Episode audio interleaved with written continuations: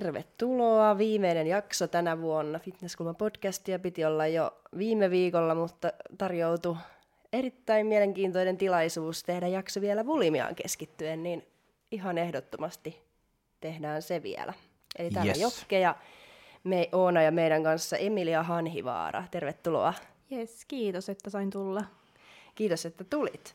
Mutta aloitetaan ihan sillä, että kuka sä oot ja mi- niin, kuka sä oot ja miten fitness liittyy sun elämään, että kuitenkin ainakin jollain tavalla liittyy, vaikka nyt tänään bulimiasta pääasiassa keskustellaankin. Niin. Joo, eli tosiaan on Emilia, 23-vuotias, on tuota, kaikenlaista urheilua elämäni aikana harrastanut, että viimeisimpänä on tämä sali, että se on tullut mun elämään 15-vuotiaana mukaan. Ja on kyllä vieläkin sellainen vähän on-offina, että miten sitten on sellainen pystynyt kaiken muun tässä kyljessä harrastaa. Mm. Että ei ole mitään semmoista kilpailua tällä hetkellä, että on ollut paljon mielen päällä, mutta ei ole ainakaan tällä hetkellä mitään kilpailu mm. semmoista tavoitetta itsellä. Ja tosiaan bulimiaan on sairastunut 2017 syksyllä ja nyt tänä keväänä kävin viimeisen semmoisen omahoitajakäynnin sen suhteen, että voisi sanoa, että on sellainen parantunut, mutta kyllä se tavallaan niin kuin koko loppuelämän tulee mun mukana, että ei tule semmoista niin kuin täysin oireetonta elämää enää mulle missään vaiheessa, mutta nyt se on käytännössä niin hyvä kuin se voi niin kuin olla. Joo. Mennään tuohon bulimiaan tarkemmin vielä, mutta kerro vielä ensin, että miten sä kuvailisit, kuvailisit itseäsi. Tutustutaan mm. suhun ensin. Joo, siis sanoisin, että on aika positiivinen ja sosiaalinen ihminen ja semmoinen aika impulsiivinen, jos niin voi sanoa, että teen asioita aika sellainen niin kuin sen mukaan mitä tuntuu, että nyt on vasta aika suoraankin tänne Helsinkiin muuttanut Rovaniemeltä, että okay. sain työtarjouksia kahden viikon jälkeen muutin tännekin, kun oli semmoinen, että miksi ei, niin mm. semmoista. Ihanaa, mutta jos mennään tuohon bulimiaan tarkemmin, mikä siis on erittäin mielenkiintoinen aihe, koska meillä syömishäiriöt yleensäkin on mielenkiintoisia heti. Meillähän oli jakso tuosta anoreksiasta, jonka tiimoilta sit sut löydettiinkin, mutta sanoisin, että bulimia on vielä anoreksia enemmänkin fitnessurheilussa. Joo, ja siis kyllä ymmärrän aika hyvin, että miksi on. Että itsellä kun on ollut sitä, että tosiaan kaikki mulla lähti siitä, että kun oli polvileikkaus, lääkkeet sai mut voimaan pahoin, ja alkoi oksentelu, ja sitten huomasin, että vau, tässähän tämä paino tippuu tosi helposti ja mulla meni kuuden kuukauden aikana 37 kiloa pois sillä oksentelulla. Ja sitten se vähän niin kuin jäi elämään mukaan, niin sitten tavallaan ymmärrän sen, että sitä niin kuin on, että haluaa syödä, mutta sitten kun haluaa myös pysyä mm. kireenä ja laihtua ja pudottaa sitä painoa, että miksi tulee semmoinen, että... Se ristiriita. Niin, että mm. sellainen, että syö, mutta sitten kuitenkin oksentaa, että sen ymmärrän itse, mitä kokemusta nyt on, että miksi sitä sellainen tosi niin. herkästi tässä lajissa voi tulla. Mistä bulimiassa on kyse? Osaatko määritellä sitä tarkemmin? Mm, Sehän se on niin ymmärtääkseni niin. häiriö, että se on sitä ahmimista, mikä päätyy sitten oksentamiseen. Ja onko se, niin kuin, että ymmärtääkseni ei aina välttämättä edes oksentamiseen, vai onko se, että vaikka jos sä lähdet jollekin raivoisalle lenkille, yrität saada vain jollain konstilla niitä Joo, siitä, se on...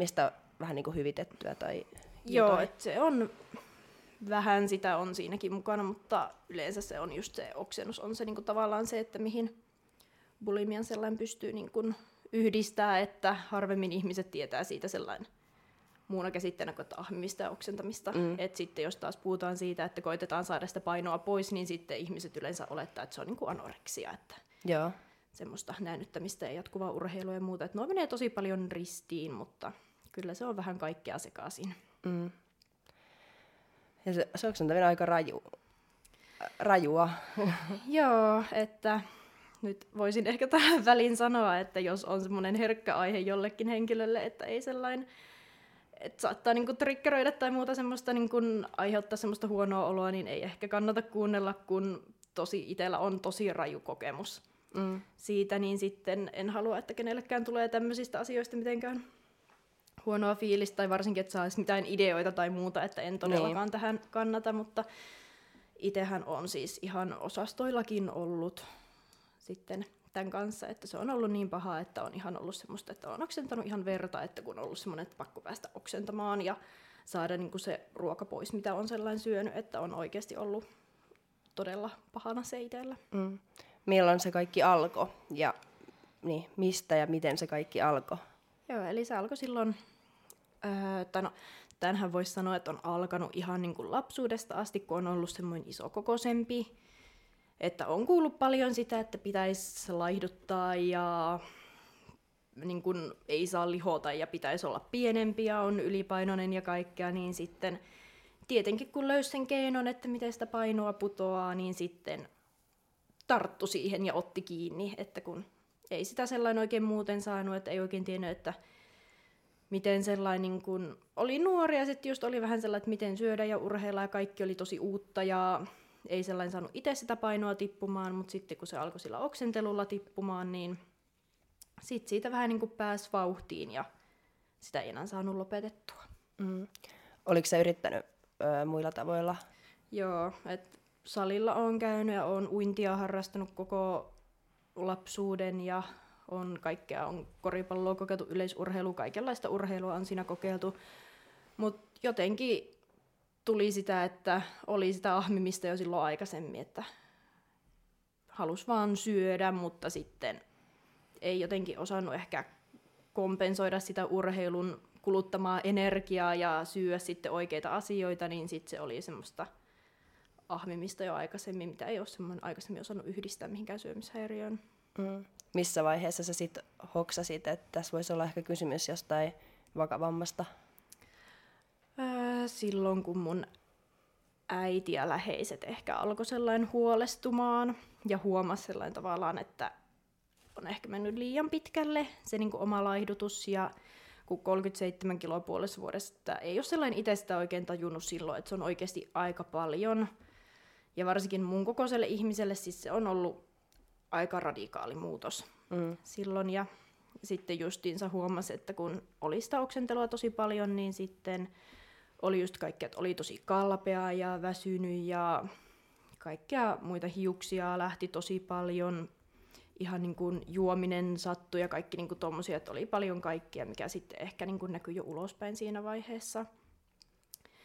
Niin sitten tosiaan hain, hain itselleni apua ja sitä oli alussa vähän vaikea saada, että kun näin lääkäriä ekan kerran, niin hänen mielestä oli nuori, fiksu tyttö, että ei tarvitsisi kuulemma mitään kättä pidempään, mutta samana aikana näin sitten psykiatrista sairaanhoitajaa, joka sitten oli tosi huolissa, että tietenkin kaikki ne tasapainot, suolatasapainot, kaikki oli ihan sekaisin silloin ja siitä pari viikkoa myöhemmin menin sitten päiväosastolle ja olin siellä kaksi kuukautta.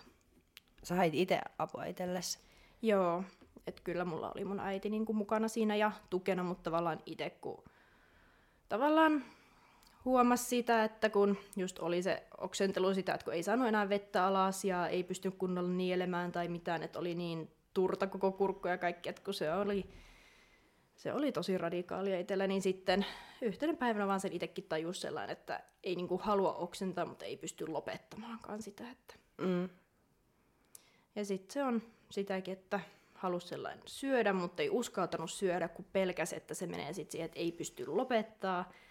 Ja kun ei ole käytännössä siinä vaiheessa enää ollut minkäänlaista nälän tunnetta tai kylläisyyden tunnetta, niin sitten se oli sitä, että söi niin kauan, kunnes fyysisesti tulee huono olo, mikä sitten päätyi siihen oksentamiseen, mikä on varmaan aika semmoinen yleinen asia tässäkin lajissa sellainen, että syödään kunnes tulee huono olo. Ja...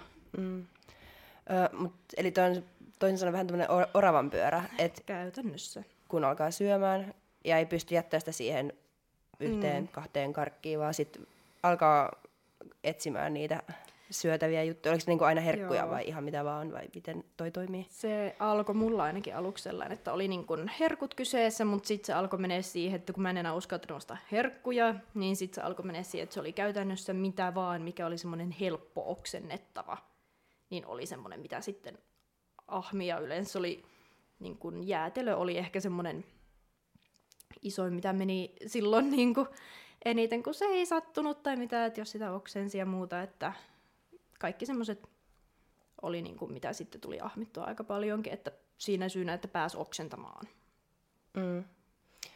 Mutta sulla oli en, ensin sitä ahmimista ja oksentaminen tuli sitten myöhemmin. Joo. Miten se, oliko se vaan semmoinen luonnollinen, että nyt okei, okay, että mun on pakko päästä tästä ruoasta, minkä mä oon ahminut niin eroa, että se oli fyysisesti niin huono olo, vai oliko se tietoinen, että mä kokeilen oksentaa, vai miten, oliko se niin kuin, miten se tapahtuu, se ensimmäinen, kun Ö, päädytään se... siihen ihan sinne Joo. sairauden niin kuin pahimpaan vaiheeseen. Se oli sitä, että kun alkoi se oksentelu ja tuli semmoista niin kuin huonoa oloa, varsinkin kun polvi leikattiin ja lääkkeistä tuli sitä huonovointisuutta, niin sitten niin kuin keksi sen, että pystyy niin itse oksentaa, että se helpottaa sitä huonoa oloa, ja sitten kun alkoi näkeä sitä, että, jo, että vaatteet alkoi löystyä, paino alkoi tippua, niin sitten se vaan jotenkin, siitä ei enää päässyt eroon, kun huomasi, että se oli semmoinen, että nyt mä niin kuin laihdun tällä, että mm. mä voin syödä, mutta mun ei kuitenkaan, että mä pystyn oksentaa se ulos, ja tälle, että tämähän on niin kuin nerokasta, että saa tehtyä Joo. molemmat. Se oli jotenkin, siihen jäi koukkuun. Se tuntui nerokkaalta. Mm. Mä menisin kysyä, että oliko se niinku pelottavaa? Ei silloin. Ei. Siinä hetkessä ei yhtään. Että se vaan tuntui parhaimmalta ideat, mitä on ikinä sellainen keksinyt, että tehokas ja nopea ja hyvä ei silloin osannut ajatella yhtään sitä, että mitä siitä mahdollisesti sitten koituu tai mihin tilanteeseen sitä sitten joutuu tulevaisuudessa. Ja... Mm. Oliko sulla semmoisia kokemuksia, että vaikka haitkin itse hoitoa, mutta siinä vaiheessa, kun vaikka äiti alkoi hu- huolestumaan, että et, et ei saa puuttua tähän asiaan, että kaikki on hyvin ja että vähän, niin kuin, että pysykää poissa, että ei kukaan saa tulla sun ja sen sairauden väliin. Oliko sulla sellaista kokemusta? Öö, joo, tai siis sellainen, että kyllähän mä siitä pystyin sellainen kertomaan tosi avoimesti ja näin, mutta sitten tavallaan mä piilottelin sitä sairausta tosi paljon muuta ihmisiltä, että kun oli semmoinen, että se oli semmoinen jollakin tapaa semmoinen tuttu ja turvallinen keino sellainen itselle se oksentelu. Että sitten jotenkin tuli semmoinen, että jos oli niin kuin huono olo, niin sitten ahmia oksens. Jos oli jotakin vastoinkäymisiä tai muuta, niin silloinkin se oli semmoinen, ekana söi sitä niin kuin lohtua itselleen ja sitten rankas sillä, että kun tuli ahmittua ja herkuteltua liikaa, että sitten oksens. Ja. Et se oli vähän sitä, että mä pystyin sitä puhumaan, mutta mä kuitenkin piilottelin sitä, että kukaan ei tavallaan pysty viemään sitä pois. Et se oli sitä, että saatoin oksentaa salaa vessassa ja muuta, että vaikka olohuoneessa oli joku tai jotakin, että jos alkoi ahistaa tai muuta tai tuntui että on pakko oksentaa, niin silloin mä myös oksensin sellainen, että kukaan ei huomannut mitään. Mm. Onko se vähän semmoinen tapa säädellä tunteita? On. Siitä tuli tosi herkästi semmoinen, että kaikki oikeastaan semmoinen niin kuin negatiivinen asia elämässä meni sitten tavallaan semmoisen niin kuin ruokaa oksennusyhdistelmän kautta. Että mm. Entäs positiiviset asiat? Ne sitten kyllä pysty käsittelemään ilman sitä oksentelua, että se oli ehkä enemmän just semmoinen keino, keino rankasta itseään se oksentaminen. Mm. Onko bulimiassa tyypillisiä, anoreksiassa puhuttiin, että oli niitä sääntöjä, mitä vaikka Alina oli itse tehnyt itselleen, niin mm. oliko sulla sellaisia sääntöjä, mitä olit luonut pään sisällä? Oli siis paljonkin kaikkea, että jos niin kun oli semmoinen, että haluan oksentaa, niin sitten mä mietin tarkkaan, että mitä mä oksennan, mikä on helppo oksennettavaa, että vaikka mä olisin halunnut syödä jotakin muuta, niin sitten oli vähän semmoinen, että en mä voi sitä syödä, koska sitten mä tiedän, että mä en saa sitä ulos. Tai sitten että sellainen, että piti tosi tarkkaan niin suunnitella aina kaikki tuommoiset, ja sitten oli paljon sitä, että pitää tehdä töitä sen ruoan eteen, tai jos oli joku appelsiinikin, niin tuli itselle semmoinen päähän vaan semmoinen ajatus, että pakko kuoria tämä niin kuin ihan niin kuin kaikki pois ja sellainen tosi tarkkaan, että niin kuin siinä on mahdollisimman vähän sellaista syötävää. Ja sellainen niin kuin oli paljon kaikkea tuommoisia. Ja sitten alkoi tulla just kaikki sellainen, että rasvat on huonoa, hiilarit on huonoa, sitten tuli proteiinitkin on huonoa, sitten ei oikein uskaltanut syödä mitään ja siinä oli paljon kaikenlaista. Mm. Toi ajatusmaailma, johtuiko se enemmän siitä, että ihailitko tai halusitko olla hoikka vai oliko se enemmän just sitä tunteen sääntelyä vai tuliko se sitten sieltä lapsuudesta, että oli sanottu mi- mitä ikinä olikaan sanottu, niin mistä mm. se ajatusmaailma oli peräisin? Siis Ja varmaan, mihin se perustui?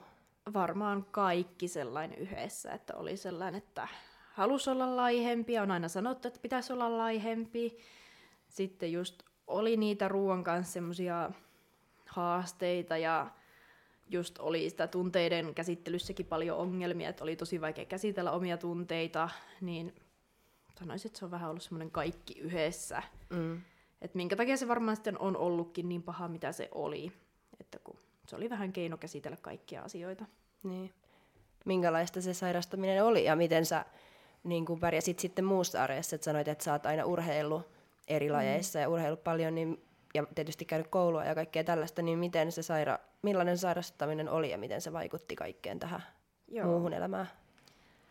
No, sehän vei muuta tavallaan työ- ja niin kun opiskelukyvyn siinä yhdessä vaiheessa ihan kokonaan, että taisin olla mun opiskeluaikana, oli niin yksi ja puoli vuotta yhteensä sairaslomalla. Et oli sitä päiväosastoa, missä olin, sitten palasin sinne sitten yhdessä vaiheessa takaisin, oli omaa hoitajakäyntejä viikoittain, sitten vähän muutin toiselle paikkakunnalle ja sitten sielläkin oli sitten oma hoitaja ja oli päivystyskäyntejä ja sitten on mietitty ihan kunnon osastojaksoja ja kaikkea. Se on ollut aikamoinen vuoristorata, mutta silloin pahimpina aikoina niin en ole ollut millään tavalla työkykyinen tai mitään. Et se on sitä, että hyvä, että mä oon päässyt niin kuin kotonta mihinkään pois. Sitten korkeintaan se on ollut se, että mä oon mennyt sinne salille ja sielläkin on sit ollut useita tunteja, niin kuin ei millään tavalla terveellä tavalla, että siellä on sitten koittanut olla niin, kuin niin pitkään kuin mahdollista ja tehdä niin paljon kaikkea, että saa mahdollisimman paljon kulutettua kaloreita ja syötyä mahdollisimman vähän ja sitten kuitenkin se on yleensä päätynyt siihen ahmimiseen ja oksentamiseen ja Mm. sitten se päiväosastokin, missä olin, niin sitten se oli ehkä, en nyt tiedä, voinko sanoa, että se jopa ehkä pahensi sitä omaa oloa silloin, että kun siellä yhtäkkiä piti niin kun olla paikan päällä ja piti syyä aamupalaa, lounas ja välipala ja piti niin kun, että siellä oli semmoinen pieni ryhmä meitä ja oli sitten kolme, kolme hoitajaa, joiden kanssa sitten niin piti käsitellä niitä asioita ja puhua niistä ja piti olla saman pöydän ääressä ja sitten näki, kun muut oireilee, niin sitten itselläkin tuli semmoinen, että ehkä otti sitten vähän jotakin ideoitakin ja muuta Okei. sellainen, että tämä on ollut pitkä, pitkä matka sellainen hoiteen osalta, että on, on aika paljon eri hoitokontakteja ollut ja vaihtelua, mutta sitten aina välillä on ollut sitä, että on palannut takaisin koulun penkille tai on tehnyt etänä sitten itsenäisesti hommia tai sitten on palannut töihin, mutta aika usein se on sitten mennyt siihen, että tulee se alamäki uudestaan ja Mm. on sitten taas ollut sairaslomalla ja varsinkin nytten viime joulukuu ja tammikuu oli vielä semmoisia aika rankkoja itselle, että kun oli semmoinen burnoutin partaalla töiden osalta, niin sitten se iski tosi pahasti sen syömishäiriön osalta ja sit Mm. siitä, siitä sitten löytyi oma hoitaja itselle, joka sitten sai tavallaan taas sen elämän sellainen niin kuin rullaamaan ja sai sellainen viimeisetkin ehkä semmoiset asiat käsiteltyä sen osalta. Joo. Miten muuten koulussa on suhtauduttu tuohon sairasteluun ja siitä, että on jäänyt pois, pois sit jonkin verran? Mm, No, omat luokkakaverit ei tiedä tästä. Joo. Et ei, ei oltu sellainen mitenkään kovin läheinen oman luokan kanssa. Ja että mun opettaja siitä tiesi ja oli sitten ihan, että otat niin paljon aikaa kuin tarvii ja muuta. Että se oli semmoinen tosi, tosi helppo asia itselle niin olla sairauslomalle ja pois, kun ties sellainen, että multa ei niin odoteta käytännössä mitään, että sai olla ihan rauhassa sairauslomalla ja sitten tehdä niitä koulujuttuja, kun siihen kykeni. Joo. Että kun ei sitä koulusta muutenkaan olisi sellainen tullut mitään, että paljon, paljon silloin lääkärin kanssa väiteltiin siitä, että onko mä niinku opiskelukykyinen vaiko en, koska mä en halunnut luopua siitä opiskelusta, mutta kuitenkin se oli vähän pakko tehdä. Mm. Ja mä muistan varmaan koko loppuelämän, että se lääkäri oli kirjannut mulle omakantaan, että ärtymys näkyy naamalta. Et se oli kyllä itselle silloin Mm. se opiskeluiden jättäminen oli silloin paha paikka, mutta semmoinen oikeasti kyllä helpotuskin, että ei ollut enää sitä niin kuin, velvollisuutta sen suhteen, että sai vaan ottaa itselle aikaa. Mm. Ärtymys näkyi naamalla tuossa asiassa, mutta sanoit tuossa aluksi, että kun aina sä keksit sen oksentamisen, niin se tuntui just siltä, että oli tehnyt jonkun hienon keksinnön, mutta nyt kun mm. ollaan edetty tätä sairautta ja se on ehkä vähän ottanut susta otetta, niin alkoiko se sitten se suhde siihen keksintöön, eli siihen oksentamiseen muuttua ja tuntua siltä pelottavalta tavallaan, että alkoiko se koko kokonaisuus tuntua pelottavalta ja sitten ehkä just ärsyttävältä, koska se kuitenkin on ollut iso hallitseva tekijä siinä mm. koko sun arjessa. Siis joo, että kyllä se oli sitä, että tavallaan kun meni sitten tarpeeksi pitkälle, niin tuli sitä tavallaan oksentamisen pelkoa, kun se oli vähän niin kuin ties, että se on tosi vahvasti mukana, minkä takia se tuli sitä, että ei uskaltanut oikein syödä, kun pelkäs sitä oksentamista. Että kun ei halunnut oksentaa, mutta kuitenkin halus oksentaa. Ja yleensä syömisen jälkeen oli tosi semmoinen olo, että ei niinku tiedä, että mitä pitäisi tehdä. Että kun ei oikein osannut käsitellä sitä tunnetta, mikä siinä oli, niin sitten se oli vähän sitä, että alkoi tulee sitä pelkoa sitä oksentelua kohtaan. Mutta sitten se kuitenkin yleensä kuitenkin päätyi siihen oksentamiseen, että siinä on joku joku juttu, että vaikka sitä pelkäsi, niin kuitenkin sen aina sitten teki, että joku ote siinä oli niin kuin mm. itteensä. Se on varmaan se turva, minkä sanoit, se niin. tuttu ja turva.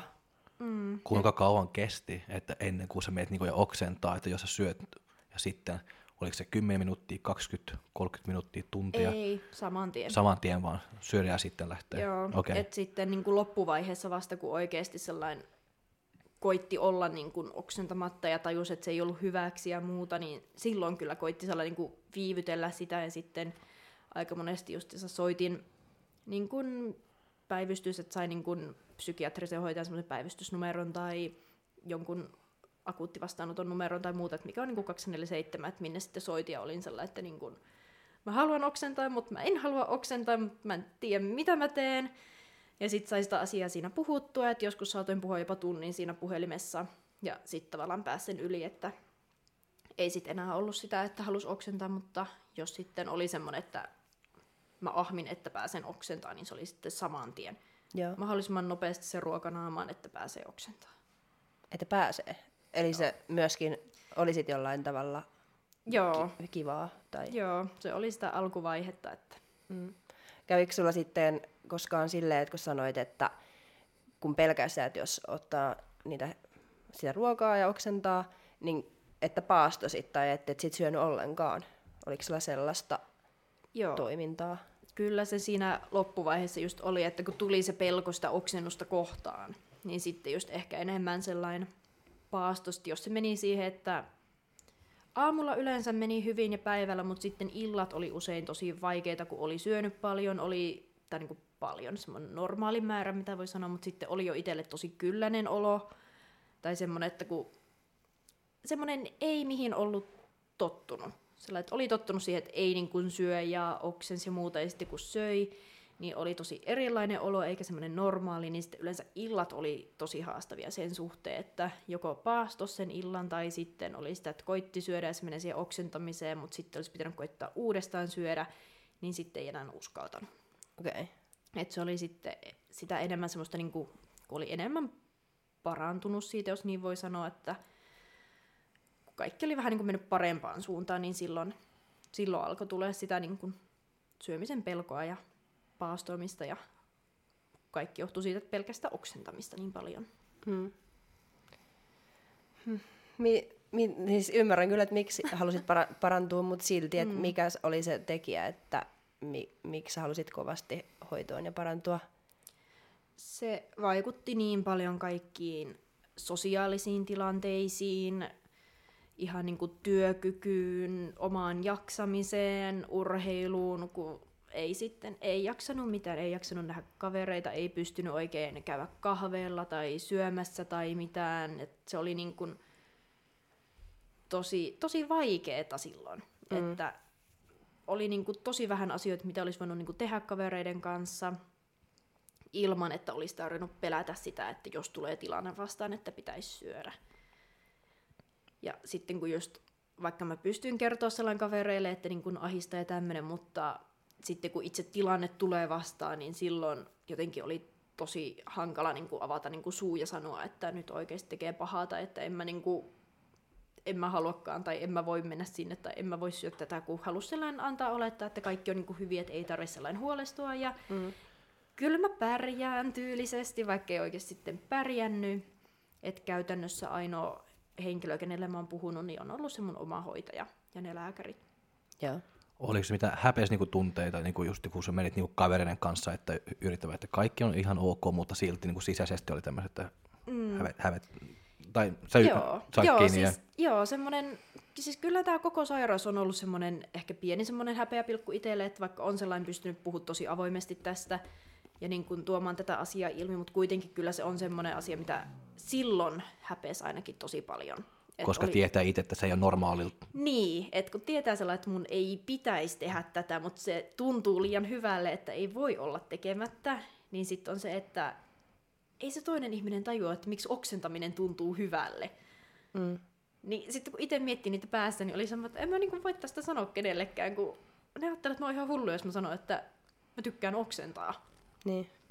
Niin sitten se oli vähän semmoinen sitten muutenkin se selittäminen siinä, että kun jotenkin tuntuu, että ei sellainen pystynyt vaan sanoa, että niinku, en mä halua syödä. Sitten jotenkin tuntuu, että pitää alkaa niinku selittelee itseään ja niinku, miksi ei halua ja muuta. Että jotenkin tuntuu, että piti aina olla joku tekosyy valmiina sille tai muuta. Niin se oli vähän, tai no ei vähän, siis se oli todella raskasta henkisesti, että just kaverisuhteita on niin kuin katkennut silloin todella paljon ihan sen takia, kun mä en niin kuin jaksanut ylläpitää niitä tai niin kuin nähdä sitä vaivaa niiden eteen. Ja sitten just se urheilukin on, että se on mulle aina ollut semmoinen henkireikä. Ja sitten kun huomasin sen, että kun ei vaan niin kuin enää jaksanut niin kuin mennä salille tai ei niin kuin kehittynyt millään tavalla ja alkoi niin kuin huomaa, että mikään ei niin kuin sen suhteen toimi, ei niin kuin jaksa käydä lenkillä tai niin kuin kävely tuntui tosi raskaalta ja ei saanut unta enää, niin sitten tuli vaan itselle semmoinen, että niin kuin ei niin kuin jaksanut sitä olotilaa enää, että kyllähän sekin on pari vuotta kesti ennen kuin mä oikeasti koin semmoisen, että mä niin kuin haluan parantua. Niin. Ja mä muistan justiinsa niissä mun hoitajakäynneissäkin, mitä on, että mä muistan sanoneeni sielläkin useasti, että en mä niin kuin halua parantua, koska mä pelkään, että jos mä parannun, niin millaista se elämä sitten on. Että kun oli niin tottunut tuohon elämään, mikä itsellä oli. Niin. Niin sit se on jotenkin tosi utopista ajatella sellainen itselle, että millaista se on, että jos oikeasti syö, treenaa, käy töissä, kaikkea, että kun se oma elämä oli niin semmoista rikkinäistä se, että oli sairauslomaa sairausloman perään ja hoitajakäyntejä siellä ja täällä ja tuolla ja kaikenlaisia lääkkeitä haluttiin määrätä, mutta mä en sitten halunnut testata mitään lääkkeitä ja olin niin kuin sellainen, että mun pitää niin kuin saada tämä asia hoitoon ilman lääkityksiä, ilman mitään masennuslääkkeitä, ahistuslääkkeitä, koska tämä ei johdu siitä, tämä johtuu siitä vaan, että kun mä en... Mutta oliko se masentunut? En koe, että olin. Mm. Se oli enemmän kun tietenkin kaikki masennustestithän oli sellainen, että mä oon vaikeasti masentunut, kun mä en jaksanut tehdä mitään ja paino oli pudonnut ja muuta, mutta se oli enemmän sitä, että kun mä en jaksanut tehdä mitään sen takia, kun mä en syönyt. Tai että jos mä söin, niin se oli sitä oksentamista, mikä sitten vei tosi paljon sitä energiaa. Ja sitten monesti sen jälkeenkin saattoi tulla morkkis ja sitten olla sellainen niin kuin huono oma tunto siitä, että on oksentanut, mutta kuitenkin halusi silti oksentaa uudestaan. Niin sitten se oli sitä, että paljon jäi miettimään sitä oksentamista ja se, että miksi mä teen tätä, miksi mä tykkään tästä. Tai sitten saattoi olla se, että monesti kun mietin ennen ahmimistakin sen, että haluanko oksentaa, enkö halua. Mä haluan syödä tätä vaikka niin karkkia, mutta jos mä syön, niin mun on pakko oksentaa, niin sitten se oli tosi paljon, että se, oli, niin se syömishäiriö oli niin tavallaan se mun elämä silloin, että ei mulla ollut mitään muuta elämää kuin se syömishäiriö, ja kaikki pyöri sen ympärillä, ja justiinsa ei ollut sitten mitään muuta. Käytännössä ei sosiaalisia suhteita, ei työtä, ei opiskelua, ei mitään. Se oli se mm. syömishäiriö. Mutta et ottanut siis masennuslääkkeitä ja olit ei. sanomassa, että se ei johtunut siitä, siitä vaan, mistä se sun mielestä sitten johtuu? siitä, että kun se oksentaminen toi mulle jotakin, mitä mä en saanut jostain muualta. Siis se oli jotenkin, Huumetta. niin, että siihen niin oli jäänyt niin sellainen riippuvaiseksi, että ei se ollut ahistusta, ei masennusta, että sitten sitä ahistusta kulki loppuvaiheessa sitten sen oksennuspelon kanssa, mutta kuitenkin oli sellainen, että en nähnyt mitään järkeä syyä niitä lääkkeitä sen takia, koska se ongelma oli niin kuin mun pään sisällä siinä, että mä en pysty luopumaan siitä oksentamisesta, että kun mä haluan oksentaa. Mm. No minkälainen prosessi se on ollut luopua siitä ajatuksesta ja niistä tavoista? Tosi, tosi mutkikas. On siis tosi paljon ylä- ja alamäkeä ollut. Ja sitten varsinkin ne alamäet on ollut tosi rankkoja, kun on ollut semmoinen, että jes, vihdoin menee hyvin ja en ole oksentanut pitkään aikaan ja ei ole tehnyt edes mieliä. Sitten kun se alamäki tulee, niin tuntuu, että tippuu niin kuin sata kertaa lujempaa kuin aikaisemmin. Mitä on tapahtunut sitten, sitten, kun se on tullut se alamäki, että jos on ollut pitkä aika hyvä ja sitten onko se jotain tietty juttu, jota sitten niin kuin tekee, että se taas niin kuin romahtaa vai voiko, voiko se vaan niin kuin tulla vaan yhtäkkiä ilman syytä? Se vähän vaihtelee, että kun on, on tuosta jäänyt sellainen tosi paljon niin kuin haasteita tiettyjen ruoka-aineiden kanssa ja justinsa niin kuin vaikka joku rasvan käyttö ja muuta, niin saattaa olla ihan siitä, että jos on paistanut kanan jonkun öljyn kanssa, niin sitten saattaa tulla jälkikäteen, kun on syönyt semmoinen, että tässä on rasvaa, tässä on tätä ja tässä on näin paljon kaloreita ja nyt, nyt mä lihon, kun mä syön tätä, että niin kuin oli niin kuin tosi herkällä mielellä niin kuin aika lailla koko ajan, niin se on saattaa olla tuommoiset pienet asiatkin, saattaa olla yksi, kaksi, että jos kokeili jotakin uutta, niin sitten olla semmoinen iso pudotus itselle. Mutta kaikki, kaikki on ollut sen arvosta kuitenkin, että nykyään pystyy paljon normaalimmin syömään ja uskaltaa käyttää sitä rasvaa ruuassa ja hiilaria ja mm. kaikkea sellainen suht normaalisti. Mutta se oli tosi vaikea. Tai sitten jos tuli niitä pettymyksiä elämässä, niin sitten se saattoi olla jo semmoinen, että no, mä voisin oksentaa, niin tästä tulee hyvä mieli, että se on vähän, tai sitten se, että jos on ollut joku pettymys, että no, syön kilon karkkia ja sitten oksennan, niin siitäkin tulee hyvä mieli, kun saa sitä karkkia ja mm. sitten pääsee oksentaa. Että se on vähän paljon kaikkea sekaisin. Niin. Mikä siitä on ollut ihan avainjuttu tuossa parantumisprosessissa, että miten sä sitten sait sen kuitenkin toimimaan ja tasaisemmaksi ne mäet? Se sai joku uusi hoitaja, joka sai se kääntyä, sä sanoit. Joo. Mitä se teki sit, tai mitä se teki, mitä ne muut ei ole tehnyt, että miten, mitä se teki, että se sai se alkaa rullaa?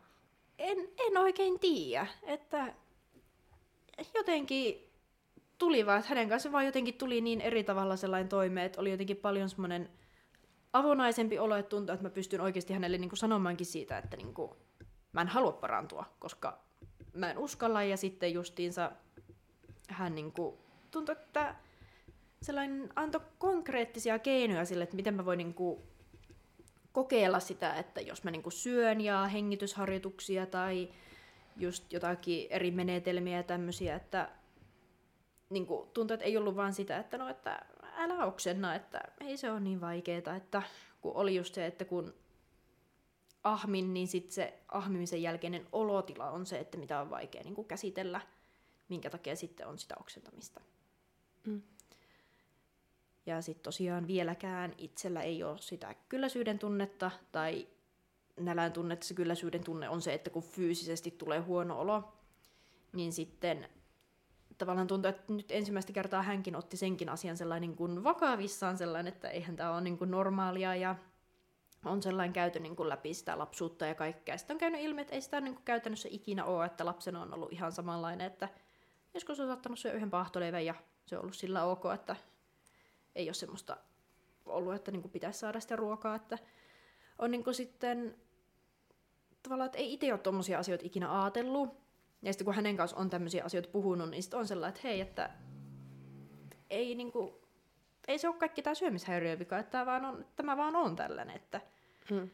et ei kaikki juhu siitä, että kun mä oon ottanut sen syömishäiriön aika pahasti itteenikin yhdessä vaiheessa sellainen, että vähän niin kuin itse aiheutin itselleni tämän, että kun mä olisin voinut olla tekemättä näin. Niin sitten just kaikki tommoset asiat, että kun niistä puhutaan ja niin kun oikeasti käsittelee sellainen, että niin kun en mä ole sitä itse itselleni tehnyt, että se vaan on osa minua ja semmoista se vaan on, niin sit se on niin kuin helpottanut sitä omaa oloa. Että ei ole ehkä ihan niin ankara itselleen siinä sitten. Mm.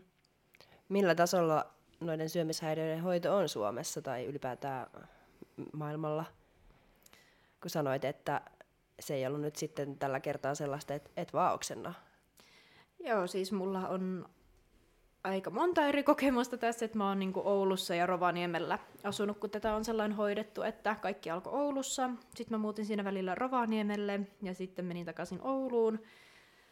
Ja Oulussahan kaikki alkoi sillä päiväosastolla, että sinne pääsin tosi helposti, mutta sitten kun mä ootin sinne ö, hoitajalle sitä aikaa ja mulla loppui päiväosasto, niin mä jäin käytännössä tyhjän päälle. Mulla oli viimeinen päivä päiväosastolla ja sitten oltiin vähän sellainen, että niinku pärjäile, kuukauden päästä pääset sinne hoitajalle ja sitten tietenkin kaikkihan lähti uudestaan huonoon suuntaan. Ja sitten mä päädyin uudestaan sinne päiväosastolle ja sitten sain sen oma hoitajan, kenen kanssa mä kävin viikoittain puhumassa ja sitä kautta lääkärit ja kaikki. Ja se oli ihan semmoinen toimiva itselle, mutta sitten se alkoi mennä siihen, että niitä aikoja niin kun peruttiin ja muuta, ja sitten oli itse sellainen, että no mä pärjään itse, että en mä tarvitse tätä. Ja sitten mä menin Rovaniemelle ja otin kolmea työtä yhtä aikaa, että ei, ole, ei mulla ole järkeä niin kun, mitä, mitä mä teen vapaa-ajalla. Jos mä oon töissä, niin mun ei tarvi miettiä syömistä, että ei tarvi tehdä mitään ja ei tarvi ajatella sitä syömishäiriötä ja sitten mä olin vaan kävin töissä, tein kaikkia työtä yhtä aikaa ja sitten mulla meni silloin vähän paremminkin. Mutta sitten kun korona iski ja työt väheni, niin sitten taas alkoi se oma alamäki. Ja sitten useamman kuukauden kärvistelin itse ennen kuin uskalsin hakea apua. Et sitten silloin se oli vaikeaa hakea apua, että kun meni hetken vähän paremmin. Ja sitten kun taas alkoi mennä huonommin.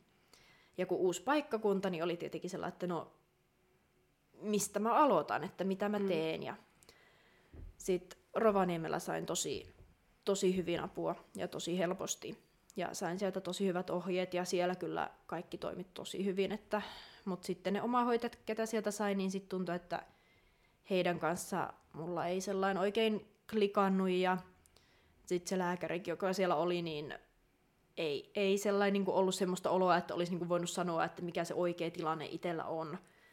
Et sitten oli vähän sellainen, että ehkä kaunisteli niitä asioita ja oli jotenkin semmoinen ahistus mennä sinne hoitoon tai niin kuin sinne hoitajalle – että kun tuntui siltä, että kun, mikä järki tähän on mennä, kun mä en voi puhua asiasta. Että kun mun pitäisi päästä puhumaan asiasta, että mä voin niin kun saada itseäni kuntoon. Ja sitten se meni siihen, että mä niin kun lykkäsin niitä käyntejä ja en sitten loppujen lopuksi enää mennyt. Ja sitten se meni siihen, että mä muutin Ouluun ja kaikki alkoi mennä huonommin. Ja sitten sain sieltä sen hoitajan, kenen kanssa sitten meni tosi hyvin ja lääkärit ja kaikki, jotka niin ymmärsivät. Ja mä niin kuin siinä itse olin jo siinä vaiheessa sellainen, että niin kuin mä haluan parantua ja mä mm. haluan saada elämän raiteille, mä haluan niin kuin pystyä treenaamaan ja niin kuin nähdä ihmisiä ja niin kuin elää semmoista normaalia elämää, niin sitten sekin vaikutti aika paljon siihen, että sitten oikeasti sellainen niin kuin ei, vaikka niin kuin oli sellainen vaikeaa välillä, oli sellainen, että ei halua puhua asiasta, ei halua parantua, mutta kuitenkin sellainen niin kuin puhu niistä, kun oli itsellä semmoinen, niin. että mä haluan tästä eroon, vaikka mä en halua eroon. Just se oma tahto, niin. tärkeä. Tuossa vaan ehkä mietin sitä, että e- ei sulla varmaan ole kokemusta, maailma, minkälaista näiden syömishäiriöiden hoidot on maailmalla, mutta just se, että onko niihin mitään hoitokeinoa, jos sitä omaa tahtoa ei ole tarpeeksi? Mitä mä oon käsittänyt, niin on enemmän semmoista osastoa, Joo. niin sitten maailmalla, että kyllähän mullekin tarjottiin aika herkällä kädellä niitä osastopaikkoja, että varsinkin Oulussa, että oli ihan semmoinen, että onko sulla itsellä semmoinen tunne, että haluat sinne, että ei ollut mitenkään pakotettua, mutta tarjottiin tosi sellainen avonaisesti sitä, mitä sitten itse niin arvostin tosi paljon, että oli niin kuin se vaihtoehto, että jos musta tuntuu, että mä en oikeasti pärjää, kun mäkin asun yksin, että jos niinku tulee se, että mä en pärjää enää omillani, niin mä tiedän, että mulla on kuitenkin joku paikka, minne mä meen, ja joku kuitenkin niinku pystyy pitää silmällä ja katsoa, että niinku mä pääsen alkuun. Joo. Et se oli semmoinen niin positiivinen kokemus itselle se. mutta en sellainen maailmasta muuten osaa sellainen sanoa mitään, tai ylipäätään edes miten Helsingissä toimii, että on mm. nyt ollut sitä kevästä asti ilman, ilman mitään kontakteja. Mut uskotko, että paraneminen on mahdollista millään hoidolla, jos, jos ei ole sitä omaa tahtoa siellä taustalla? Ei. Ei pysty pakottaa? Ei, siis pystyn ihan omasta kokemuksesta sanoa, että jos ei halua parantua, niin ei, ei siitä sitten parannu, vaikka mitä lääkäreitä ja hoitajia on, että sekin, että se varmaan vaatisi semmoista jatkuvaa osastolla olemista, mutta mitä itsekin olin siellä päiväosastolla, niin siellä oli yksi henkilö, joka oli erittäin vakavasti anorektinen, niin hänellä itsellä ei ollut sitä halua parantua, niin ei hän myöskään sitten tehnyt sen asian eteen mitään. Et si- siinä niin kuin huomasi sen itsekin, että niin kuin jos et sä itse oikeasti halua parantua ja päästä parempaan kuntoon, niin et sä sitä niin kuin, ei, ei sitä kukaan tee sun puolesta. Että itsekin sitten huomasin hoitojen aikana, että käytännössä voin sanoa, että mä oon ihan eri ihminen silloin, kun mä sairastuin versus nytten. Jotenkin pystyn paljon paremmin niin kuin puhumaan itsestänikin ja muuta ja sellainen huomaa, että se oma arvostus itseänikin kohtaan on paljon parempi kuin silloin, että kun elämä pyöri vaan sen oksennuksen ympärillä ja jos joku kysyy, että mitä kuuluu, niin oli semmoinen, en mä tiedä.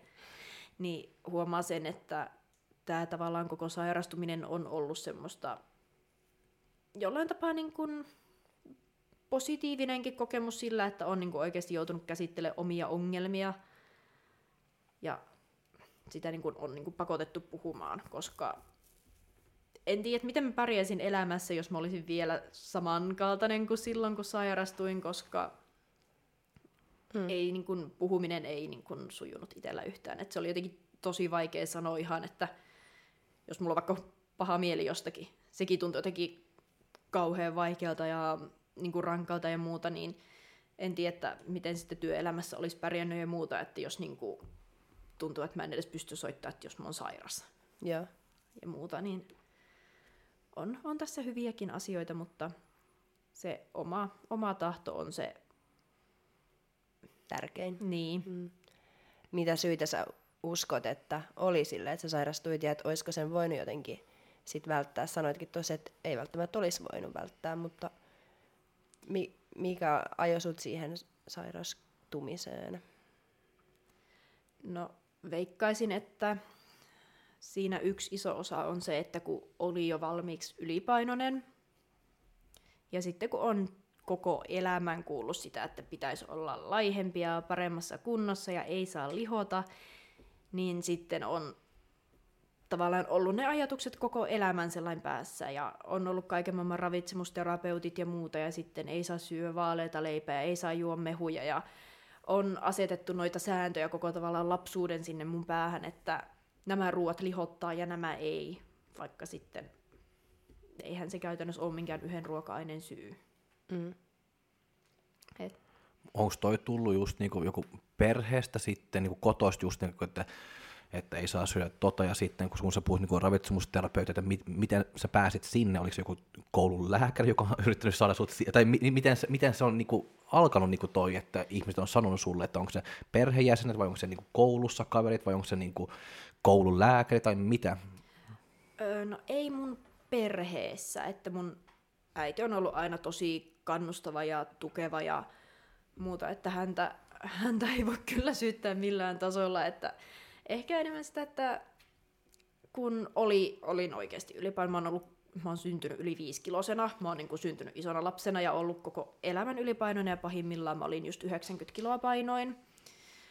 Niin sitten se on sitä, että tietenkin koulussa on pienenä kuullut paljon, on ollut sitä koulukiusaamista, sitten on kaikki terveydenhoitajat puhunut, että on liian liian iso, ja sitten kun on suvussa diabetesta, niin sitten on pakotettu sokerirasitustesteihin pienenä, että kaikki, että jos et se nytten laihduta, niin sitten sulle tulee diabetes-tyylistä juttu, että on sellainen peloteltukin noilla, noilla aiheilla ja muita, ja sitten sielläkin, kun ei sellainen kuin lähtenyt se laihtuminen, niin sitten tuli niitä lähetteitä, just kaikki ravitsemusterapeutit ja lääkärit ja kaikki mahdolliset, missä sitten puhuttiin sitä, että ei saa syödä sitä ja tätä ja tota, ja ne asiat, vaikka niin kuin se on ollut, mä oon ollut tosi pieni, kun mä oon niitä kuullut, mutta mä muistan ne niin kuin vieläkin.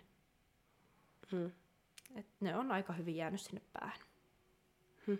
Toivottavasti nykyään osataan vähän paremmin puuttua sitten erilaisimpiin asioihin. Joo, mulla on ollut kans yksi ravitsemusterapeutti Rovaniemellä ja hänen kanssa just puhuttiin niin näistä niin kun, mitä kieltoja kaikkea mulle tuli, niin hänkin oli siitä kyllä aika, aika järkyttynyt, että miten se niin kuin voi olla näin ja että kun ei se ole mikään niin kuin tietty ruoka-aine, mikä se, mikä se niin kuin aiheuttaa ja sitten just sitä, että kun on niin kuin kielletty sitä, kun ei saa syödä karkkia, ei saa syödä tätä ja herkut on kielletty ja muuta, niin se sallivuus itsellä on tosi huonoa. Että nykyään se on jo vähän paremmassa suunnassa, mutta kuitenkin on niin kuin tosi vaikea sallia itselle mitään herkkuja tai muita. Että se on yleensä monen ajatustyön takana se, että jos mä syön, niin sitten pitää just tosi paljon miettiä sitä, että mikä se oma mielentila on, että sellainen, vaikka mä nyt niin kun luokittelen itteni terveeksi, mutta kuitenkin sellainen on tosi varuillaan vielä, että kun vähän on sellainen varpaillaan koko aika. Ei sitä koskaan tiedä, että miksi tai miten. Joskus sitä on vähän semmoinen epävarma olo vielä välillä, niin sitten just saattaa niin olla sitä sellainen, että no, että mikä fiilis mulla nyt on, että onko mulla oikeasti hyvä fiilis vai haluanko mä niin kuin syödä karkkia sen takia, että kun mulla harmittaa joku asia, että jos mulla harmittaa, niin onko siinä sitten se riski, että mä haluan alkaa oksentaa ja sitten se niin kuin on ihan oma prosessi. Sanoit tuossa alussa jo, että ö, sulla tulee aina ole toi sairaus mm. mukana tavalla tai toisella, niin onko se jotain, mitä sä oot itse hoksannut vai onko sulle sanonut joku hoito, hoitaja noin tai lääkäri? No ei suoraan kukaan ole sanonut, mutta kyllä sitä on sellainen kuin vihjailtu, että että tämä tulee ole pitkä prosessi ja pitkään kestää, mutta kyllä sen itse on tajunnut siinä, että kun on niin paljon kuullut niitä asioita pienenä ja on niin paljon niitä rajoitteita sen ruokien kanssa ja semmoista, että mitä pitäisi niin kuin opetella ja muuta, että on niin kuin vieläkin ihan semmoista perusarkiruuatkin saattaa olla. Jotkut niin kuin tosi haasteellisia, jotkut kastikkeen käytet tommoset, niin kyllä sen tietää, että tämä tulee kestää monta vuotta, monta kymmentä vuotta, että niin kuin oikeasti voi ehkä sellainen sanoa, että pystyy syömään semmoinen ihan niin kuin täysin normaalisti ja käyttää vaikka niin kuin juustoja ja tuommoisia niin ruoanlaitossa ja muuta, että kun nyt itselle se on vielä semmoinen oma haaste, mitä niin kuin vielä opettelee. Mm. Yrittääkö niinku itse niinku haastaa itseäsi niinku syödä vai yrittääkö niinku välttää just tuosta, että se ei vaan niinku triggaa sua? Vai yrittääkö se ja vähän molemmat. Väh, ja, mä... Joo, siis on vähän molempia, että se just on, että sellainen, en, en mä tietenkään haluaisi mitään uusia asioita kokeilla, että mä haluaisin pysyä niissä vanhoissa tutuissa ja turvallisissa asioissa, mutta kun tiedän, että ne ei ole mitenkään kovin terveellisiä ne omat tutut turvalliset keinot, niin sitten on vähän sellainen, että ei haluaisi kokeilla, mutta kuitenkin sellainen, että jos mä joskus haluan sellainen niin kuin vapaammin syödä ja paljon normaalimmin, ilman että mun tarvii ajatella niitä kaloreita ja kaikkea, niin sitten mun on vähän pakkokin niin semmoista niin pakottaa itseä ja tyrkyttää itseä niin ja altistaa niin kuin ruoka-aineille, mistä ei niin kuin välttämättä ihan tykkää, mutta kyllä se niin kuin vaatii aika paljon sitä ajatustyötä sekin, että pystyykö niin kuin vaikka tekee uudifetapastaa vai onko se vaan, että peruskana ja riisi, että se riippuu tosi paljon ihan siitä omasta niin kuin mielentilasta ja kaikesta stressistä ja kaikesta sellainen, että onko semmoinen, että jos niin kuin tulee huono olo siitä ruuasta, että pystynkö mä niin käsittelemään sen asian ilman oksentamista. Se on yleensä aina se ajatus ennen kuin mä alan tekemään ruokaa, että mitä ruokaa mä teen. Ja sen, että pystynkö mä syömään ilman oksentamista. Mm.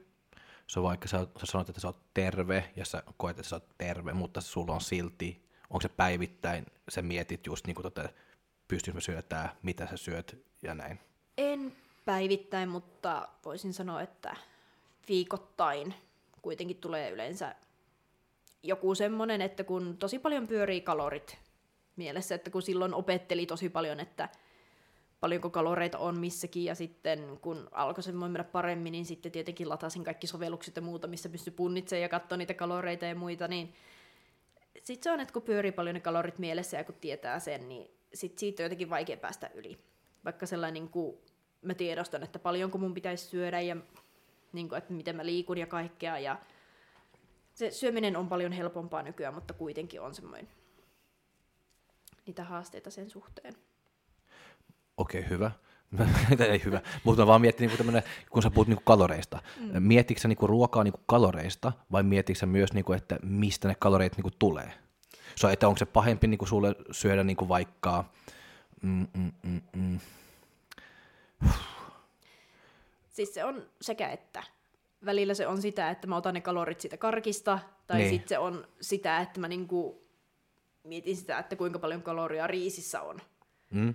Ja sitten niinku, se, se vaihtelee niinku tosi paljon. Et jos mä vaikka joskus, jos on vähän huonompia päiviä ollut, niin se on saattanut olla sitä, että mä oon käynyt ostaa tietyn grammamäärän karkkia, syönyt sen, mä tiedän, että paljonko siinä on kaloreita, sit mä en syö mitään tavallaan sen yli. Mm. Et vaikka ne kalorit ei ole siinä niitä hyviä kaloreita, mutta sit on ollut niitä päiviä, kun on sitten niin ihan syönyt jotakin puuroa ja kanaa ja riisiä ja rahkaa, ja sitten on kuitenkin niiden kanssa sellainen sumplinut, että paljonko niitä kaloreita on ja kuinka paljon riisiä ja kuinka paljon kanaa ja kaikki niin kuin ihan jonkun mehukeitonkin on pahimmillaan mm. niin kuin mitannut, vaikka siinäkään ei oikeista kaloreita edes ole. Et se on niin kuin, vaihtelee tosi paljon. Enemmänkin se nyt on sitä itsellä, että kun on vähän pakko sellainen miettiä niitä kaloreita, vaikkei sellainen haluaisi, mutta kun kuitenkin haluaisi kehittyä salilla mm. ja haluaa kuitenkin tietää, että syö tarpeeksi ja syö tarpeeksi proteiinia ja hiilaria ja varsinkin sitä rasvaa, kun se rasva on itselle kaikista vaikein. Niin sitten kun on pakko sellainen seurata sitä, että niin kuin ei mene taas siihen, että mä alan syömään liian vähän ja paino alkaa putoamaan ja sitten jää taas semmoiseen oravan pyörään. Niin sitten se on vähän semmoinen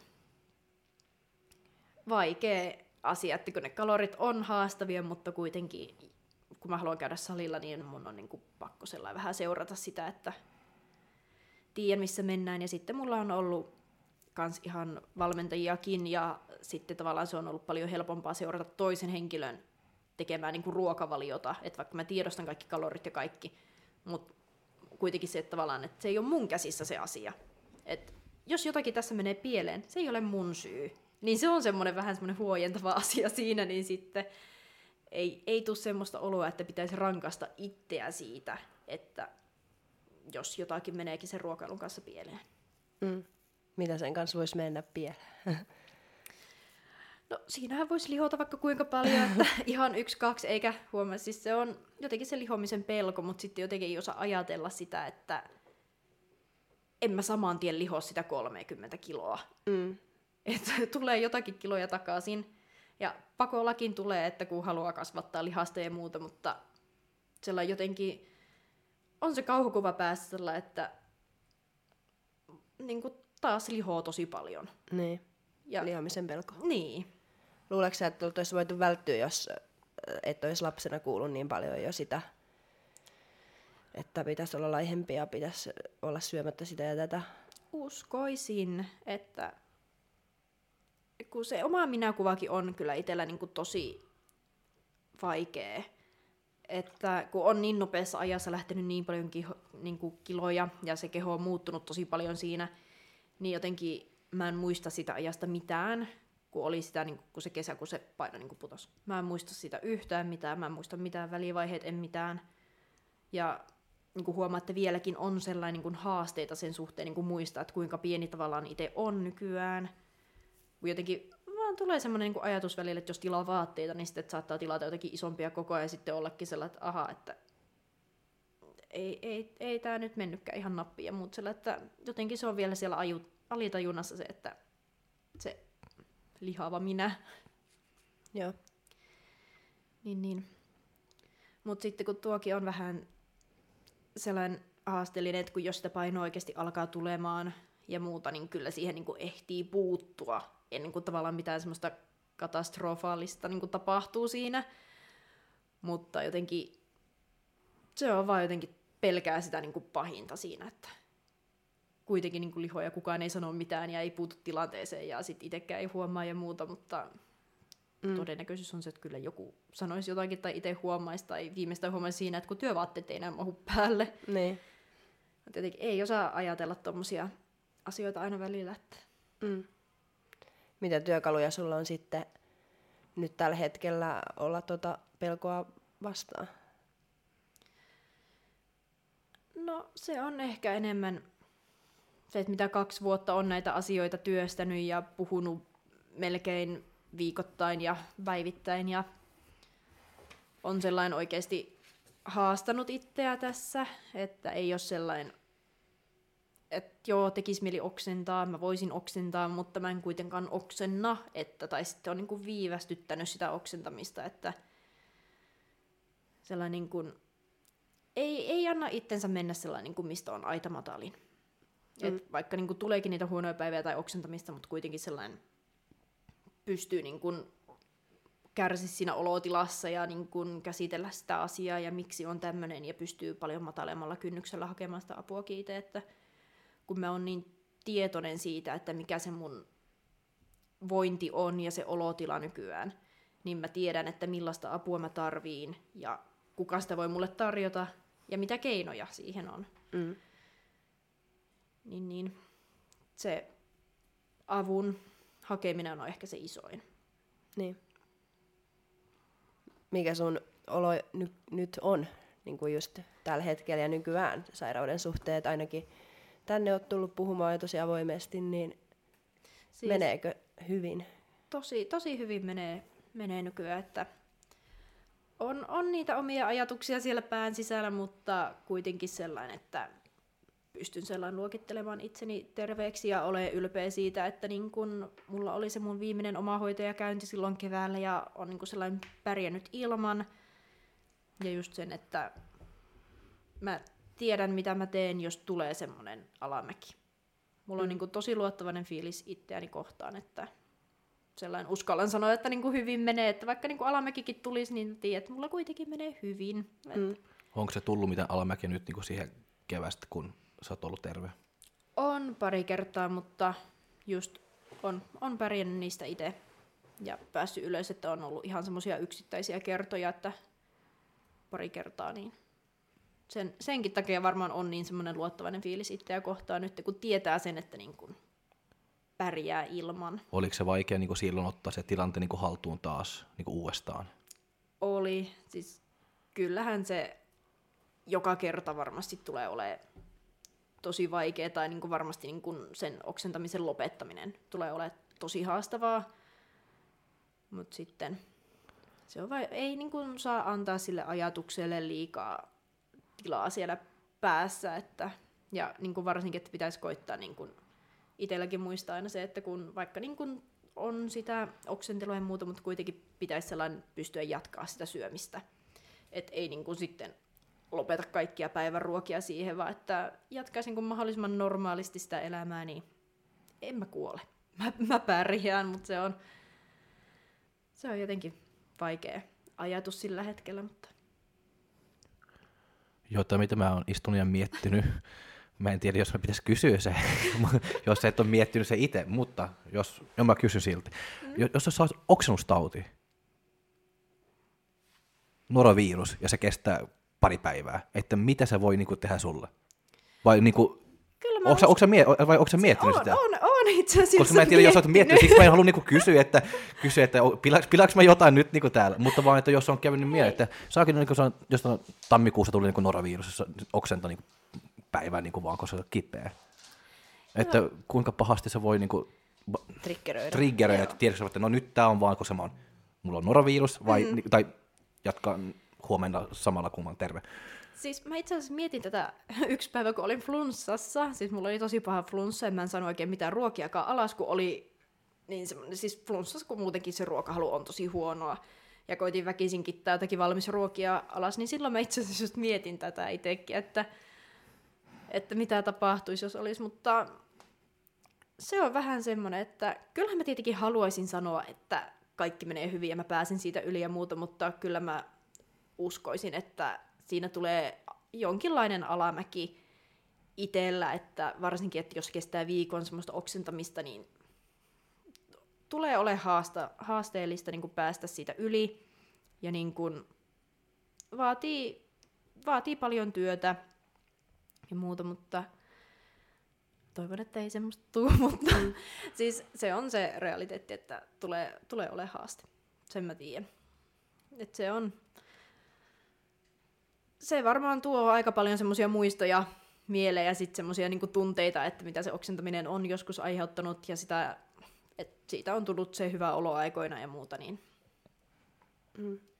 Mutta sä oot päässyt se eroon niinku kerran, että sulla on ne työkalut, että sä pystyt mm. niinku silti, että sä, jos on, kun sä sanot, että sä oot aika varma ja luottaa itseäsi, että sä pystyt niinku ottaa tilanteen haltuun uudestaan. Niin. Ja et se just on, että pieni alamäki, mutta kyllä sieltä ylös taas pääsee. Että mm. En, en koe, että se on mitenkään semmoinen, että lähtisi niinku ihan ranttaliksi koko homma taas, että vaikeita tulee olemaan, mutta kyllä, niinku, kyllä siitä pääsee sellainen yli ja ohi. Mm. Mitä sitten, sulla on kuitenkin saliharrastus ja ainakin jollain tasolla olit miettinyt kilpailemistakin. Joo. Niin mitä riskejä nä- näkisit siinä, jos lähtisit kilpailemaan bulimia taustalla? Paljon.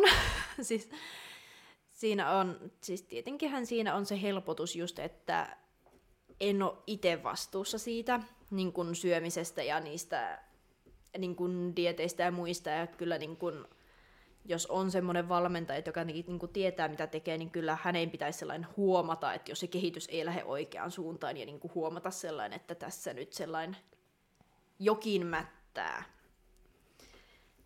niin siinä on tietenkin se turva, mutta sitten se on se, että miten vaikka dietin jälkeen, tai jos on vaikka joku kisadietti, niin miten siitä sitten se palaaminen semmoisen normaaliin, niin se on sitten ehkä semmoinen haasteellisempi, että kun pitäisi saada taas se niin kuin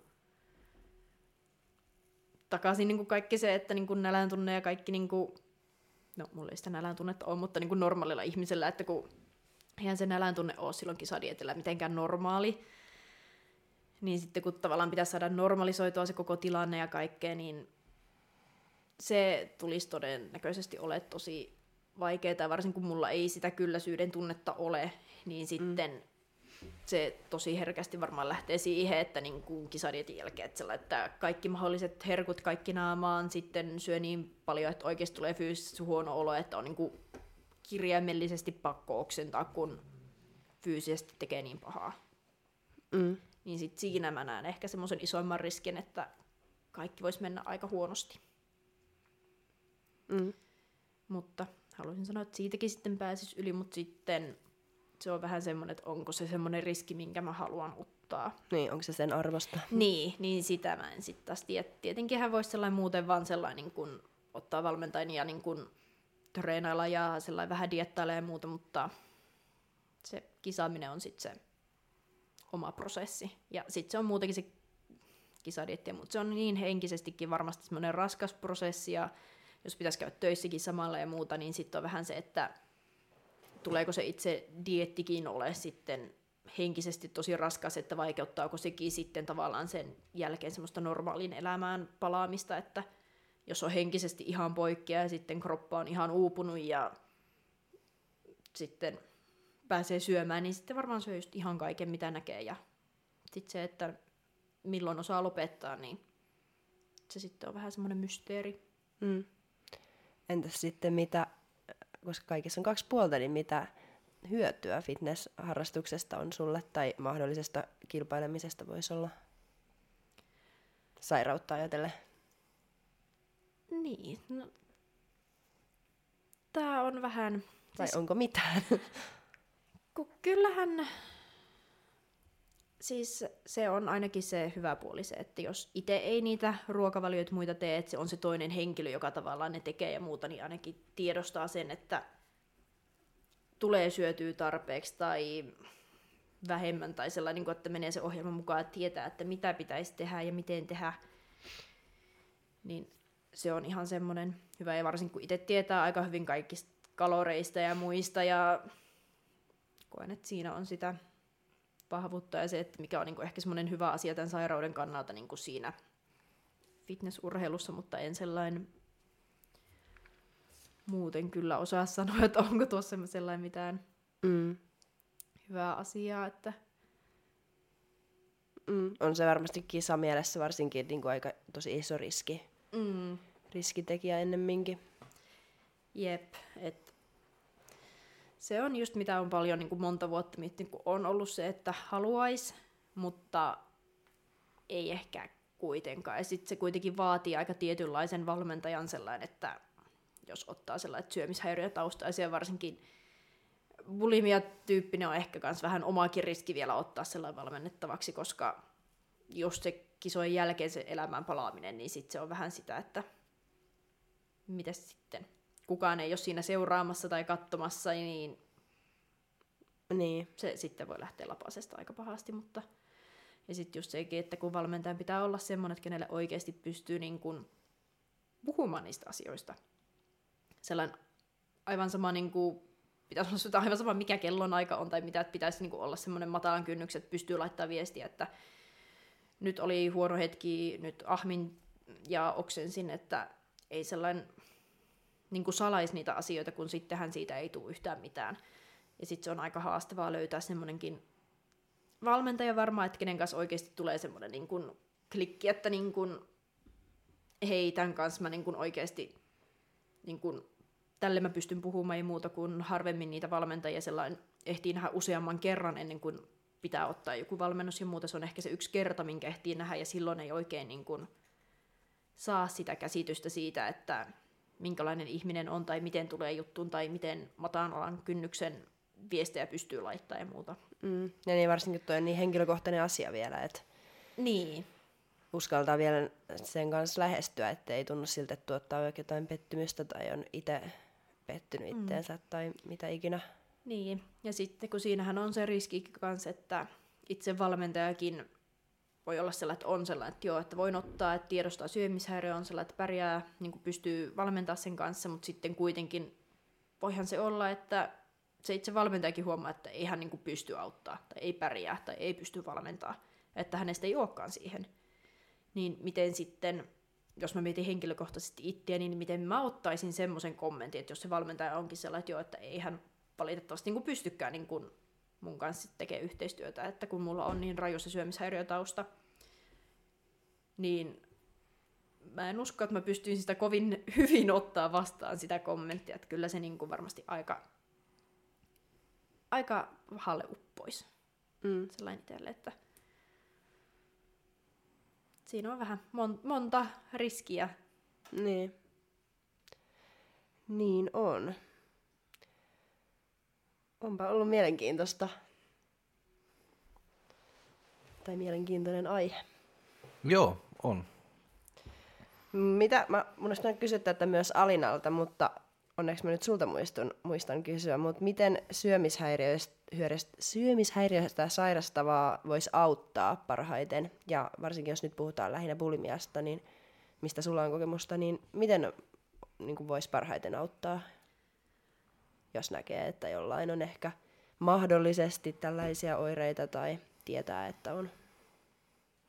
No siis, kyllä semmoinen niin kuin, toi on vähän sellainen paha, että kun on sellainen, että itse ainakin olin tosi semmoinen, että älkää kukaan puhuko tai puuttuko tähän tai muuta, mutta kyllä niin kuin olisi siihen kaivannut semmoista jotakin henkilöä, joka olisi sellainen, että hei, että nyt niin kuin, nyt tämä ei ole ok, että pitää hakea apua tai että, niin kuin, että lähdetään yhdessä syömään, että niin kuin, sellainen, niin kuin, että kuitenkin katsoo siinä sivusta tai muuta, että kun se on, kun on liikaa valtaa itsellä, niin sitten justiinsa ei välttämättä syö tai just oksentele ja muuta, niin sitten kaipaisi jotakin semmoista, että joka on sellainen, että nyt tehdään näin, tai ainakin itsellä oli se, että vaikka niin oli tosi semmoinen, että älkää kukaan koskeko tai puhuko tai mitään, mutta kuitenkin ehkä olisi kaivannut jonkun, joka olisi sellainen, että hei, lähdetään nyt syömään tonne.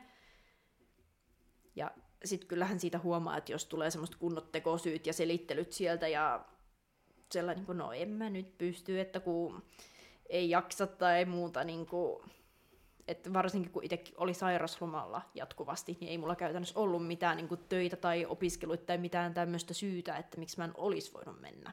Mm. Mutta sitten kun tuokin on just sitä, että enhän mä tästä kenellekään sellainen puhunut, että kukaan olisi voinut ottaa tästä sellainen koppia. Niin tämä on vähän tämmöinen ristiriitainen asia, että olisi kaivannut sitä, että joku olisi tavallaan huomannut sen musta, että kaikki ei ollut ok, mutta eihän sitä voi sellainen huomata ilman, että niin kun sanoo, tai jos ei niin kun oikeasti sellainen niin kun näe oksentamassa tai muuta. Mm. Että tuo on vaikea. Niin. Ja sitten niin kuin ihan vaan niin kuin semmoinen avoimuus sen asian suhteen, että ei niin kuin tarvi sellainen lähteä selittelemään sitä niin kuin omaa oloa tai sitä, että kun, mikä mullakin oli se, että tykkään oksentaa, että no, en mä tuota osaa selittää, että miksi mä tykkään oksentaa. Se vaan niin kuin, jos et ole kokenut, niin et sä oikein voi tietää, että sellainen, että ei lähtisi niin kuin kyseenalaistaa niitä asioita. Niin. Tai jä- osoita, että on hirveän järkyttynyt. Niin, sellainen, että tämä on mulle semmoinen normaali asia elämässä, tai sitten voi just olla sellainen, että no, että just sellainen, että haluatko puhua, että miksi, mutta ei sellainen, että no, miksi sä tykkäät oksentaa, tai miksi sä teet näin sellainen, niin kuin, että antaisi semmoisen mahdollisuuden puhua siitä asiasta, mutta ei kuitenkaan sellainen syyllistävällä tavalla, jos niin kuin tästä mm. saa sellainen kiinni, että mitä meinaa. Mm. Et kun nämä asiat on monesti semmoisia, että ei niin kuin, jos ei ole kokemusta, niin ei pysty samaistuttaa tai ei ymmärrä. Tai just se, että no mikset sä vaan syöt tai että no syötpä sä paljon tai niin kun, syötpä sä vähän, että niin kun jättäisi noi kaikki tuommoiset kommentit pois, jos huomaa, että toisella on vaikeaa, koska se, että syö vähän, niin se on kuitenkin parempi kuin se, että ei syö mitään. Niin. Että sellainen, kaikki semmoinen käytännössä ruoan kommentoiminen voi olla ehkä kyseenalainen asia. Joo. Tai tietenkin riippuu ihmisestä, mutta ainakin mitä jos itse mietin omalla kohdalta, niin en olisi kyllä halunnut mitään kommentteja niin kuin omasta syömisestä. Ja sitten kun sekin, että kun jos syö, syö, syöin, syön, niin sitten jos oli sellainen pidempi aika, kun oli niin kuin vaan syönyt ja oksentanut, syönyt ja oksentanut ja paastonnut ja sitten taas syönyt ja oksentanut, niin sitten kun söi kerran kunnolla ilman oksentamista, niin pystyi syömään vaikka kuinka paljon, kun tietenkin kroppa oli ihan aliravittuna ja muuta. Niin sitten varsinkin tuommoisissa tilanteissa, että oho, että syötpä sä paljon niin kuin ton kokoiseksi ja muuta, niin, niin kuin, semmoista kommentit ei ollut ok itselle ainakaan. Joo. Ja sitten just huomasin, että ne niin kuin, pahensi sitä omaa oloa sitten. Niin. Ihan varmasti. Miten, missä kohtaa sitten sanoisit, että jos huomaa näitä oireita vaikka kaverissa tai lapsessa tai itsessään, niin missä vaiheessa pitäisi lähteä tai kannattaisi lähteä hakemaan apua? Mahdollisimman pian. Heti. Käytännössä, että mä ootin ihan liian pitkään ennen kuin mä hain sitä apua itselle. Et mun olisi pitänyt hakea heti se ekan kuukauden aikana, kun mä huomasin, että se oksentaminen on kivaa. Mutta se oli vaan niin koukuttavaa, että ei... Siis se ajan kulku oli niin kuin mennyt ihan kokonaan pois ja oli vaan niin keskittynyt siihen, että se oksentaminen oli se elämä silloin ja se syömishäiriö ja se ahmiminen ja kaikki, niin ei sitä osannut silloin itse ajatella yhtään, että niin kuin, tämä ei ole normaalia tai mitään, vaan se oli itselle semmoista kivaa. Mm. Et mitä, mitä nopeammin siihen puuttuu, niin sitä helpompihan siitä on todennäköisesti päästä eroon. Et varsinkin jos miettii, että jos itse olisi vielä jatkanut sitä eikä olisi hakenut sitä apua, että jos olisi vaikka ollut sen vuoden sitä oksentamista, niin en tiedä, olisinko näin hyvässä tilanteessa tällä hetkellä. Et varmasti olisi paljon enemmän haasteita päästä eroon siitä, että kun se oli niin pitkään sellainen osa elämää, niin ja kun miettii, että nyt itsekin oli se semmoinen, mitä kuusi kuukautta oli ennen kuin hain sitä apua, niin ja kuitenkin mulla on nyt tälleen kolme-neljä vuotta ollut tämmöinen toipumisprosessi tässä, niin miten sitten, jos se olisi ollut vielä pidempään mukana, niin Mm. ei, ei tiedä, että miten sitten siitä olisi lähtenyt toipumaan. Niinpä. Mahdollisimman nopeasti. Mm. Sitten vielä viimeinen kysymys. Mikä on sun, sun sielun, sielun eläin? Siis tämä on ehkä se kaikista vaikein kysymys näistä. mä mietin kaikkea ihan laidasta laitaan. Mutta mulle jotenkin tuli pingviini. Pingviini. Joo. Mä en tiedä miksi. Se vaan jotenkin takertui mun mieleen. Ei ole perusteluita, mutta se on hyvä eläin. Ei, varsinkin voi olla ehkä tämä talvi vaikuttaa siihen, kun tuntuu, että kun kävelee ihan pingviinillä tuolla, kun koittaa olla kaatumatta. Niin se on ehkä se syy, miksi se on nyt niin itsellä vahvasti mielessä, mutta...